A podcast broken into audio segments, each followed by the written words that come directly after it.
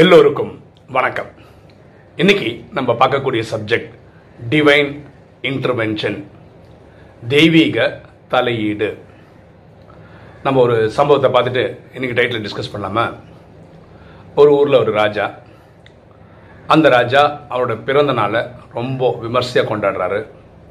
அவங்க ஊர் மக்களுக்கு அன்னைக்கு மதியானம் அவங்க ஊரில் இருக்க ஒரு பெரிய கோயிலில் வச்சு அன்னதானம் கொடுத்துட்ருக்காரு ஊர் மக்களே திரண்டு வந்திருக்கிறாங்க. அந்த ஊரில் இருக்கிற ஒரு ஏழை பரம ஏழை. அவனும் இன்றைக்கி வந்து அறுசுவை உணவு கிடைக்குமேன்னு சொல்லிட்டு அவனும் அந்த லைனில் நிற்கிறான் ஆனால் அந்த ஊர் மக்கள் அந்த ஏழையை ஒரு மாதிரி பார்க்குறான் மேலேயும் கீழும். ஒரு அருவருப்பான ஒரு பொருளை பார்க்குற மாதிரி பார்க்குறாங்க. இப்போ இவனுக்கு என்ன தோணுச்சுன்னா அந்த ஏழைக்கு? நம்மளால் யாருக்கும் துக்கம் இருக்கக்கூடாது கஷ்டம் இருக்கக்கூடாது. நம்ம இருக்கிறதே அவங்களுக்கு பிடிக்கல போல இருக்குன்னு சொல்லிட்டு அவன் என்ன பண்ணுறான்னா ஓரமாக ஒதுங்கி நின்றுக்கிறான் அவனுடைய கற்பனை என்னென்னா இந்த கூட்டம்லாம் குறையும்ல. யாருமே இல்லாத டைமில் வந்து கேட்டானா கொடுப்பாங்கல்ல. அப்போ சாப்பிட்டுக்கலான்னு சொல்லிட்டு அவன் ஓரமாக நின்று பார்க்குறான் தார தாரையாக மக்கள் வராங்க. சாப்பிட்டுட்டே போகிறாங்க மணி மூணாச்சு நாலாச்சு.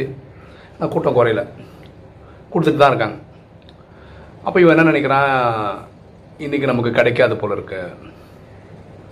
அவனும் விரக்தியோடு அவன் அங்கேருந்து கிளம்பி அது கோயில் தான் ஒரு இடத்துல கொடுக்குறாங்க. ஒரு கோ இடத்துல வந்து இந்த குளம் இருக்கும்ல கோயில் குளத்தில் இருக்கும்ல அங்கே வந்து உட்காந்துட்டான் அந்த குளத்தோட தண்ணி எடுத்து குடிச்சிட்டான். அப்புறம் கோபுரத்தை பார்த்து இறைவனை பார்த்து மனம் உருகி அழுதுகிட்டே சொல்கிறான் நான் என்ன பாவம் பண்ணேன்னு தெரியல. இந்த மாதிரி ஏழ்மையாக பிறந்துட்டேன். உணவு என்றைக்குமே பிச்சை எடுத்து தான் சாப்பிட்டேன். இன்னைக்கு ராஜாவே அன்னதானம் கொடுக்குறார் அறுசுவை உணவு கொடுக்குறாரு. அது கூட எனக்கு கிடைக்கிற பாக்கியம் கிடைக்கல. மக்கள் என்னை வந்து ஒரு தீண்டத்தக்காத ஒரு மாதிரி பார்க்குறாங்க. நான் அப்படி என்னப்பா பாவம் பண்ணிட்டேன்? என் வாழ்க்கையில் ஒரு மாற்றமே வராதா? இப்படியே தான் நான் வாழணுமா? இப்படி அப்படியே மனம் முருகி அந்த கோபுரத்தை பார்த்துட்டு இறைவனோட கனெக்ட் பண்ணி சொல்லிட்டு இருக்கான். அப்புறம் அவன் முகத்தை வந்து அந்த தண்ணியிலேயே பார்த்துக்கிட்டு ரொம்ப மனசுக்குள்ள அவ்வளோ துக்கம். இப்படி பண்ணிட்டு இருக்கும்போது ஒரு சவுண்டு கேட்குது என்னப்பா அன்னதானம் சாப்பிட்டியா? அப்படின்னு ஒரு சவுண்டு பின்னாடி இருந்து கேட்குது இவன் திரும்பியே பார்க்கல. ஊரே சாப்பிட்டுடுச்சு ஆனால் நான் தான் பட்டினி அப்படின்னு அவன் சொல்கிறான் இது கேட்டது யாருன்னா அந்த ஊர் ராஜா. அவர் என்ன நினச்சார்? எல்லாருக்கும் சாப்பாடு கொடுத்துட்டோம் எல்லாரும் திருப்தியாக இருக்காங்க அப்படின்னு நினச்சிட்டு இருக்காரு. இவன் சாப்பிட்லன்னு அவருக்கு தெரியாது. நேராக அவர் வராரு அவனோட ஷோல்டரில் கை வச்சு தோளில் கை வச்சு வச்சு என்னப்பா இனியும் சாப்பிடலையா? அப்படின்னு கேட்குறாரு அவன் என்னடா அதை இப்படியே திரும்பி பார்க்குறான்? ராஜா. ஐயோ ராஜா நீங்களா? நான் தெரியாமல் உட்காந்துட்டே பதில் சொல்லிட்டேன் அதெல்லாம் பரவாயில்ல. ஏன் சாப்பிடல? இல்லை ரொம்ப கூட்டமாக இருந்தால் சாப்பிட முடியல. அந்த மாதிரி அவன் முன்னாடி வந்தான் மக்கள் அவனை அதெல்லாம் அவன் சொல்லலை. கவலைப்படாத. இன்னைக்கு நீ என் கூட அரண்மனையில் சாப்பிட போகிற ராணி கூடயே சாப்பிடலாம் நீ வா அப்படின்னு சொல்லிட்டு கூட்டிகிட்டு தேரில் கூட்டிகிட்டு போயிட்டார். அரண்மனைக்கு போயிட்டான்.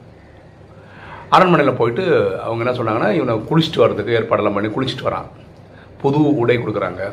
அன்னைக்கு ராஜா ராணி இல்லை அங்கே இருக்கிற பெரியவங்க கிட்டலாம் வச்சு அறுசுவை உணவு சாப்பிட்றான் இவனுக்கு அப்படியே கண்ணில் அப்படியே தனியாக கொட்டுது. ரொம்ப சந்தோஷம். ஏன்னா அந்த க்யூவில் நின்று அவனால் சாப்பிட முடியல. இன்றைக்கி பார்த்தீங்கன்னா அரண்மனையில் உட்காந்து சாப்பிட்ருக்கான் எல்லாம் முடிஞ்ச உடனே ராஜா என்ன பண்ணுறாருன்னா நிறைய பொற்காசு தராரு. இனிமேல் நீ பிச்செடுக்கக்கூடாது இதை வச்சு கௌரவமான ஒரு தொழில் செய்து பிழைப்பை நடத்தணும். அப்படின்னு ராஜா அவனுக்கு நகையெல்லாம் கொடுக்குறாரு. அந்த பொற்காசுலாம் கொடுக்குறாரு. இப்போ இவன் ஓன்னு அழறான் இப்போ ராஜா இப்போ என்னப்பா அழற? ஏதாவது சாப்பாடு சாப்பிட்டேன் உனக்கு கொடுக்க வேண்டியது நான் கொடுத்துட்டேன். இல்லை ராஜா நான் இவ்வளோ நாள் வந்து நான் பரம ஏழை அப்படின்ற மட்டும்தான் நினச்சிட்டு இருந்தேன். ஆனால் இன்றைக்கி தான் முதல் முதலியாக புரிஞ்சுக்கிறேன் நான் ஒரு முட்டாள் அப்படின்னு. ஏன் நீ முட்டாள்னு சொல்கிற உன்னை பற்றி அப்படின்னு.